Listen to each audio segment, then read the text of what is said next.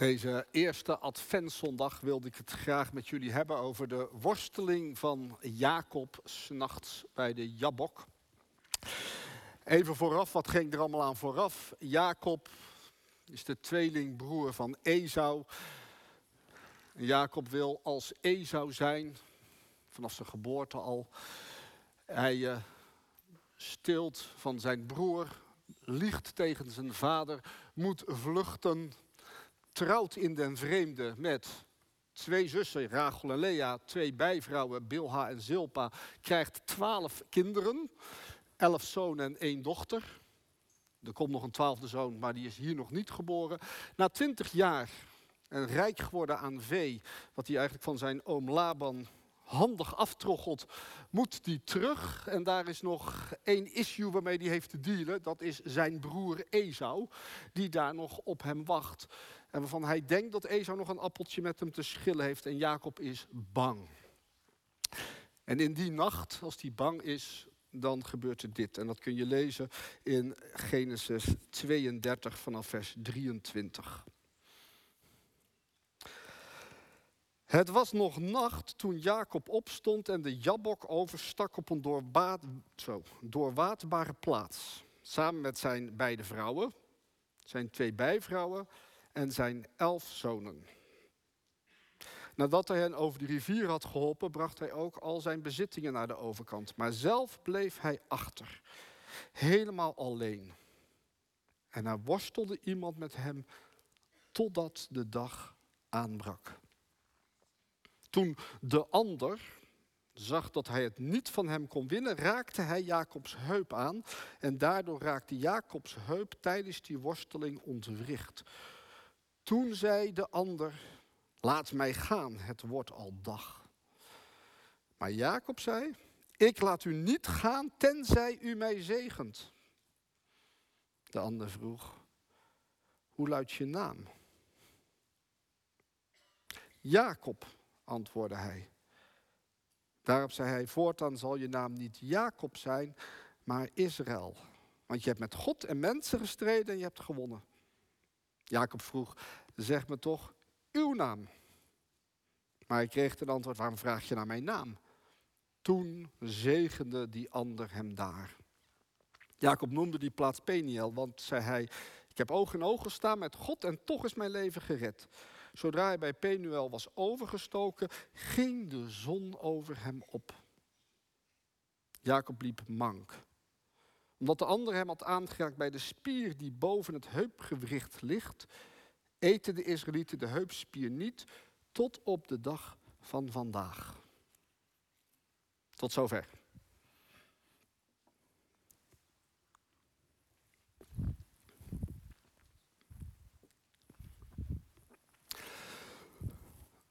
Gemeente van onze Heer Jezus Christus. Ik ben, tot irritatie van mijn vrouw, een hele goede slaper. Nadat ik haar wel trust heb gezegd en zij tot 5 heeft geteld, slaap ik. Maar soms word ook ik midden in de nacht wakker. Van een van onze kinderen die even naar het toilet is geweest. En als je dan wakker ligt en de slaap niet meer komt, dan stel je, ik tenminste, andere vragen dan overdag. Ik vind de vragen van de nacht heftiger, pittiger, indringender dan de gewone vragen van alle dag. 'S Nachts lig ik wakker van de vraag of ik wel een goede vader ben voor mijn 5 kinderen. Of ik niet te lomp ben geweest tegen mijn vrouw. Dan lig ik ook wel eens wakker van de vraag of God echt van mij houdt. Want hij ziet toch alles wat ik doe. Of ik vraag me wel eens af of God wel echt bestaat. Ik heb jaren op een middelbare school gewerkt. En een van die leerlingen zei wel eens, Pieter, dat is toch gewoon een dronken vent geweest. 1000 jaar geleden, die heeft dat allemaal opgeschreven. Jij gelooft erin, dat is toch raar. Soms heb ik de aanvecht niet dat het een dronken vent is geweest. Maar wel dat iemand de Bijbel verzonnen heeft dat het allemaal leuk bij elkaar past. Dat eigenlijk niet waar is. Dat zijn de vragen die mij 's nachts wakker houden. Wie ben ik? Wat geloof ik? Wat heb ik gedaan in mijn leven? En 's nachts komen die vragen indringender op mij af dan overdag, als het eelt van het dagelijks bestaan, als een harnas is wat mij beschermt. Die nachtdag zit ook heel sterk bij Jakob in het verhaal. Het is nacht als hij de rivier oversteekt, vrouwen en kinderen en spullen die hij heeft aan de overkant brengt. En dan is Jakob alleen. Zoals jij ook alleen kan zijn, juist 's nachts. Ook al ligt er iemand naast je. Eenzaamheid voel je zo vaak in de nacht. Als die ander slaapt en jij daar alleen ligt. Of als er überhaupt geen ander is en jouw bed een eenzaam bed is. 's Nachts komen de diepste vragen. Zoals dat ook bij Jakob geweest zal zijn. Jakob is de veer maar list en bedrog. Vanaf zijn geboorte al. Toen hij geboren werd, pakte hij de hiel van zijn broer beet, Ezau. Die was als eerste. En dat hiel beet pakken, dat zit erin. Ik wil voor jou. En dat hele leven van Jakob, wiens naam dus ook betekent hielen pakken. Zijn hele leven tot nu wordt bepaald door de vraag: hoe kan ik meer worden door jou naar beneden te trappen? Hoe kan ik jou passeren? Hoe kan ik mijn oom Laban passeren in bezit? Hoe kan ik mijn broer Ezau passeren om de oudste te worden? Dat is Jakob. De manipulator per sang. Meneer Pootjehaker. Ja, ik ben liever Ezau dan Jakob. Ezau is gewoon kort voor de kop. Snel kwaad, maar ook weer snel goed. What you see is what you get. Jakob is gewoon. En daar moet je geen zaken mee doen. Hij pakt je bij de poot zoals hij zijn broer ook bij de poot pakte. Dat is Jakob. En al die vragen komen hier op Jakob af. Wie ben ik nou eigenlijk?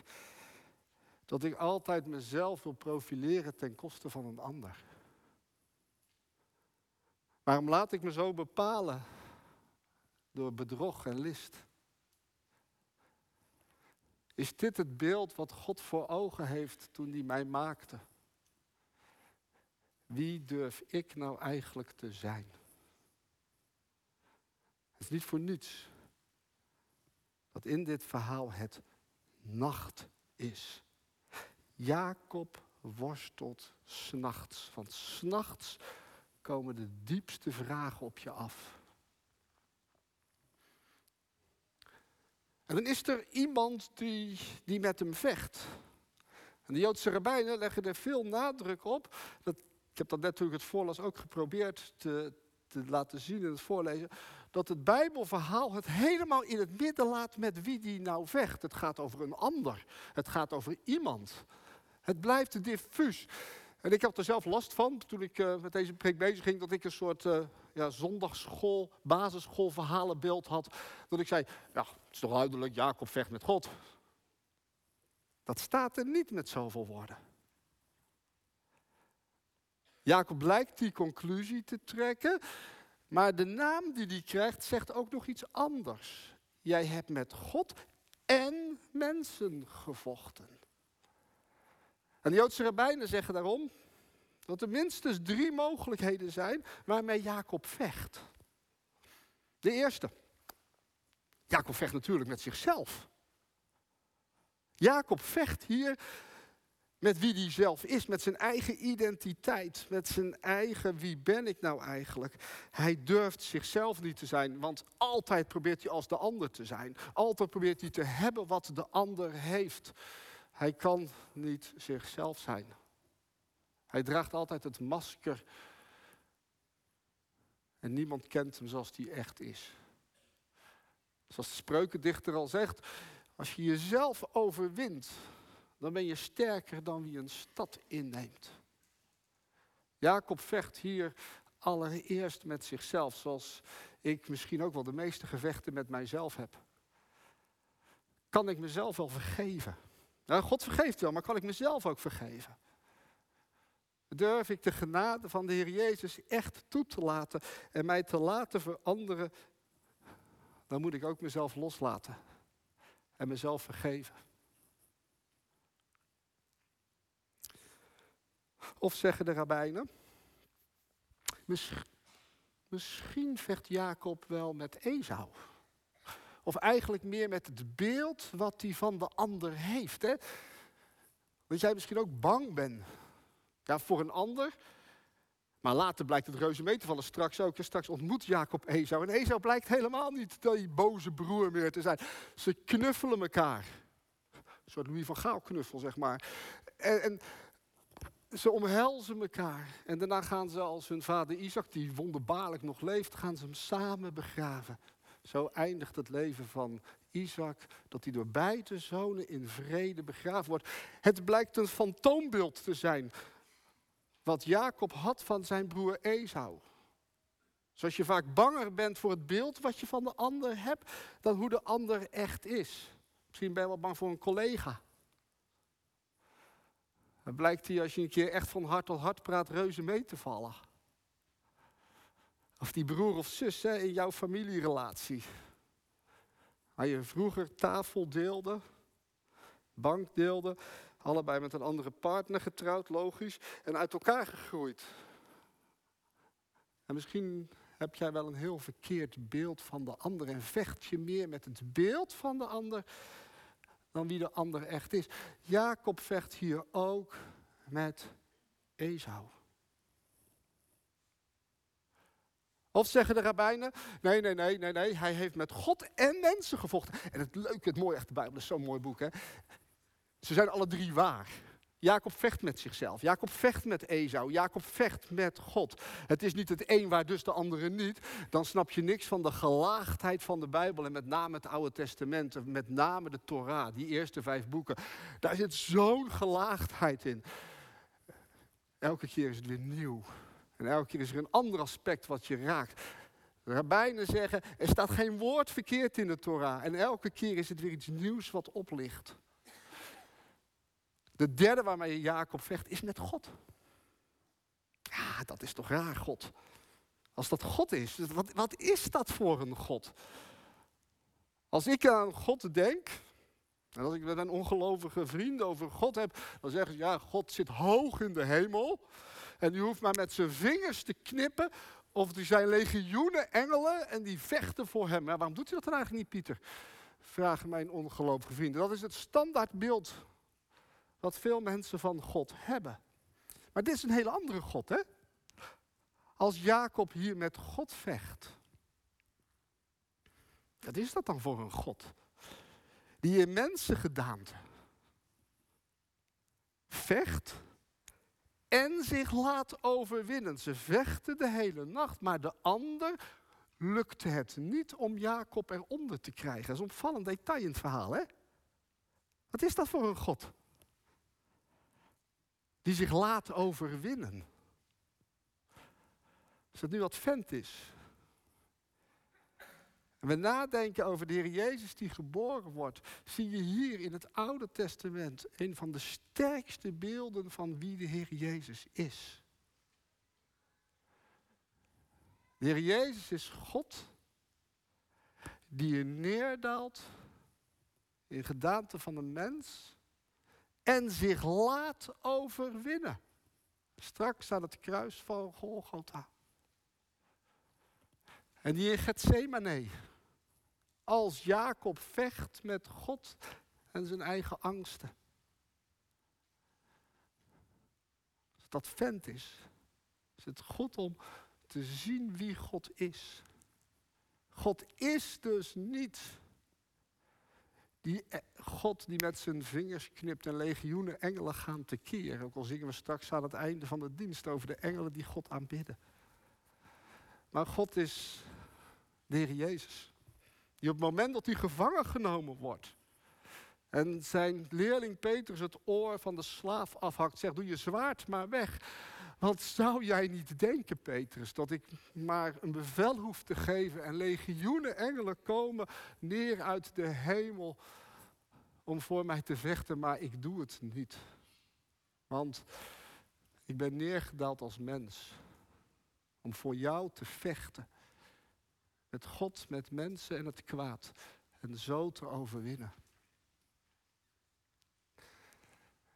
De criminoloog J.B. Charles die schreef een prachtig gedicht over God. Een kleine psalm heet het. Hij alleen zou met zijn handen achter zijn bretels en dikke sigaar in zijn mond midden over de straat kunnen lopen. Want hij is God.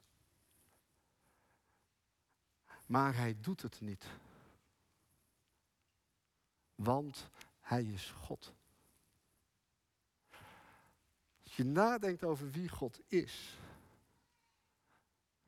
dan is dat degene die zich kwetsbaar en machteloos maakt en zich laat overwinnen, zoals hier door Jakob. Jakob vecht met zichzelf, met Ezau en met God. En als Jakob in de gaten heeft met wie hij misschien dan toch gevochten heeft. Als Jakob dat in de gaten krijgt, dan zegt hij: kunt u mij dan niet zegenen? Er zit nog iets in van die oude Jakob. Hé, dat is toch weer mooi meegenomen, die zegen, hè? Maar die ander zegt eerst iets heel aparts. Die zegt: noem mij je naam. Noem mij je naam.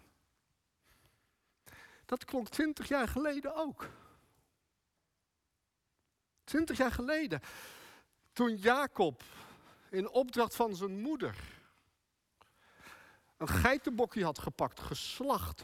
Het had klaargemaakt om het namens, in plaats van Ezau aan vader Izaäk te geven. Toen hij de jas van Ezau had aangetrokken, zodat hij rook naar Ezau. Zodat hij de lammetjes van de velletjes van de schaapgeit over zijn arm had gedaan. Zodat hij behaard was als Ezau. Op het dieptepunt van Jakob, die niet zichzelf durfde te zijn. Toen stond hij daar met dat dienblad.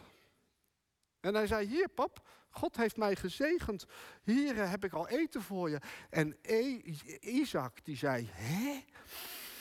Je ruikt als Ezau, je voelt als Ezau, maar wie ben je? Wat is jouw naam?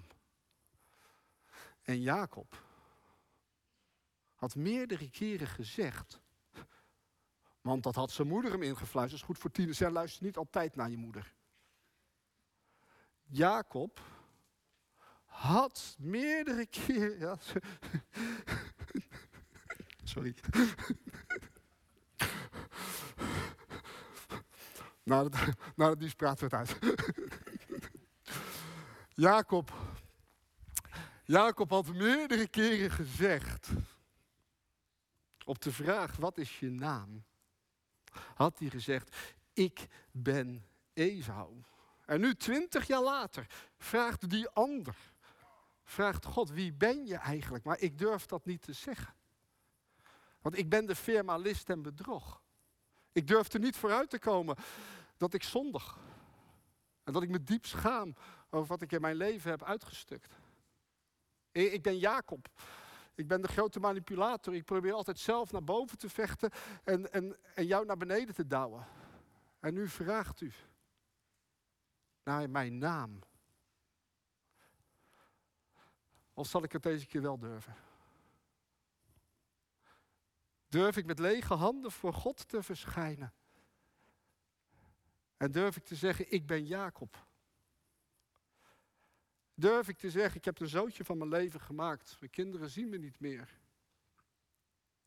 Ik lieg en bedrieg. Mijn hele bedrijf is op leugens gegrondvest. Durf ik het te zeggen: ik ben Jakob. En als ik dat durf, als ik toe durf te geven dat ik Jakob ben, dat ik kwetsbaar ben, dat ik me schandalig gedragen heb, dan kan God mij zegenen. Noem mij je naam. En ik zei: Jakob. En daar zegende God mij. Advent is de periode om jezelf diep af te vragen: durf ik zo voor God te verschijnen? Als Jakob, met mijn zonde, mijn schaamte, mijn schuld, mijn kwetsbaarheid en tekort. Want alleen dan kan God mij zegenen. En God zegende hem daar.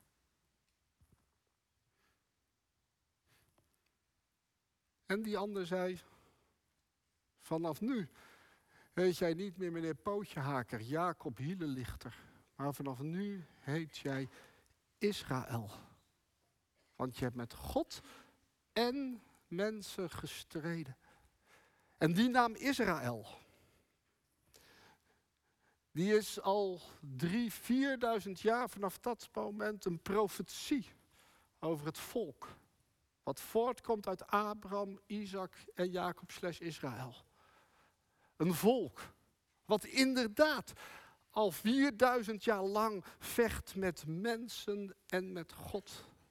Dat vecht met mensen. Kijk de geschiedenis uit de Bijbel en daarna er maar op na. Ze vechten met Assyriërs, Babyloniërs, Alexander de Grote, de Perzen, de Grieken, de Romeinen, de Engelsen, de nazi's en de Arabische landen rondom. Wil je een nog helderdere profetie uit de Bijbel hebben dan de naam Israël over een volk wat vecht met mensen? En als je het nieuws ziet, wat je ook vaak uitzet omdat er weer gedoe is daar in dat land. Realiseer je dan dat dat vechten van jouw beeldscherm in het journaal een uitkomen is van een profetie van een naam. Er zal gevochten worden om dat volk. Ik heb het niet over het land, ik heb het nu specifiek over het volk. Dat Joodse volk vecht al eeuwenlang. En ze vechten met God. Kijk naar Job, kijk naar Jeremia, kijk naar de psalmen, kijk naar de Heer Jezus. Die de zoon van Israël is. Kijk naar de concentratiekampen en de gebeden die op werden gezonden naar God. Bestaat u wel? Israël vecht met God en mensen. En die strijd is geen stommigheid van die mensen. Die strijd is op miraculeuze wijze onderdeel van Gods plan met deze wereld. God heeft een plan met deze wereld en dat doet hij via Israël. En die strijd gaat nog steeds door. Paulus werpt daar in Romeinen een buitengewoon bijzonder licht op. De brief die hij schrijft aan de mensen in Rome. Hij schrijft daar, als het volk Israël niks van de Heer Jezus snapt, als er een bedekking over hen ligt en als ze daarom telkens weer vechten met God en mensen, dan is dat vanwege jou en mij. Dan is dat vanwege de heidenen die niet bij het Joodse volk horen. God heeft Israël een bedekking gegeven, zodat de heidenvolken, jij en ik, tenzij Joodse wortels hebt, tot de Heer Jezus en tot God kunnen komen. En als je dat dus niet op die manier ziet, dan snap je niks van de geschiedenis. Dan snap je niks van wat daar in Israël gebeurt. Maar snap je ook niks van de Heer Jezus. De Heer Jezus, de zoon van Jakob. Ja, ook van David en van Abraham, maar ook de zoon van Jakob. De zoon van Israël. Hij is degene die vecht met God en mensen. Zoals geprofeteerd door zijn voorvader Jakob. Als we de Heer Jezus verwachten met kerst, als kind in de voerbak, dan is dat niet een lieflijk tafereeltje. Maar dan is dat strijd. Strijd met en voor God en mensen. Strijd om de liefde van God bij jou en mij te krijgen. Jezus is de ware zoon van Israël, de ware zoon van Jakob. Als je dat ziet, als je ziet hoe deze naamsverandering betekent dat het licht van de wereld opgaat, precies zoals Jakob de dag tegemoet loopt, dan weet je ook wat jou en mij te doen staat. Dan moeten wij invoegen in dat wereldwijde koor van heidenchristenen die Israël zegenen. Zoals tegen de opa van Jakob al gezegd werd, ieder die jou zegent, zal ik ook zegenen. En wat heeft de kerk hier schandalig verkeerd gehandeld? Door juist in Advent en juist rond Pasen eeuwenlang uit de kerk naar de synagoge te trekken. Om via pogroms alles kort en klein te slaan. Om die strijd nog eens even aan te wakkeren. Wat hebben we een diepe schuld als wereldwijde christenheid. De manier waarop we met het volk Israël zijn omgegaan. Het volk waardoor God de Messias geboren heeft laten worden. Wat moeten we blijven bidden? Om de zegen over Israël. Want alleen dan kan God ons ook zegenen. Laten we bidden. Telkens weer. Voor de vrede van Jeruzalem. Want als in Jeruzalem vrede komt, dan kan het nieuwe Jeruzalem komen. Dan komt de Messias terug. Zoals hij beloofd heeft. Die wij verwachten juist in Advent. Dan komt de Heer Jezus terug op die berg van waar hij naar boven is gegaan. En op diezelfde berg gaan de volken heen. Lees Jezaja 2. En de volken gaan naar die berg. Voor het grote feest. Het grote feest. Dat God en mens voor altijd samen is. In dat nieuwe Jeruzalem. Laten we bidden. Om die vrede voor Jeruzalem. Heer, onrustig is ons hart door alle vragen die 's nachts op ons afkomen. Heer, wat vechten wij zo vaak met onszelf. Met wie ben ik, wie durf ik te zijn? Wat vechten we zo vaak met een ander? Hoe hij of zij denkt over mij. Maar bovenal, Heer, wat vechten we vaak toch met u. Houdt u wel van ons, ziet u ons wel, bent u er wel, spreek toch. En u bent er. In uw Zoon Jezus Christus, zo tastbaar aanwezig deelt u ons bestaan. Heer, we bidden u, vanmorgen in het bijzonder, zegent u Israël. Dat de volken zullen optrekken naar Jeruzalem om daar de vrede te leren.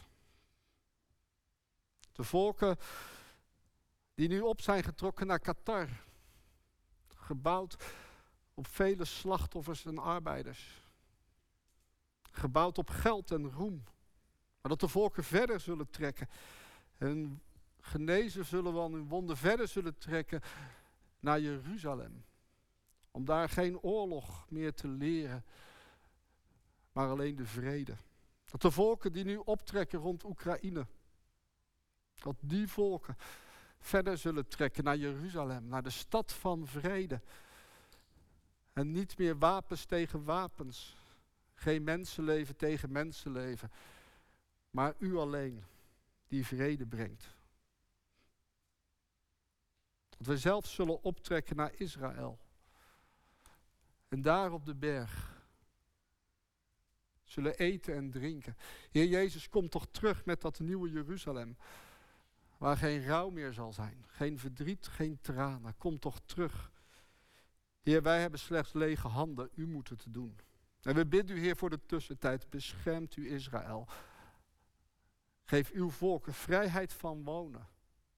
En vergeef ons elke keer, Heer, als we in de lange geschiedenis van de kerk uw oogappel hebben aangeraakt. Zegent u Israël. Heer, en zo bidden we u om de vrede van Jeruzalem. Dat er rust zal zijn in haar muren. Dat uw shalom daar nu is en eeuwig zal duren. Dat we verder bidden om de vrede van Jeruzalem.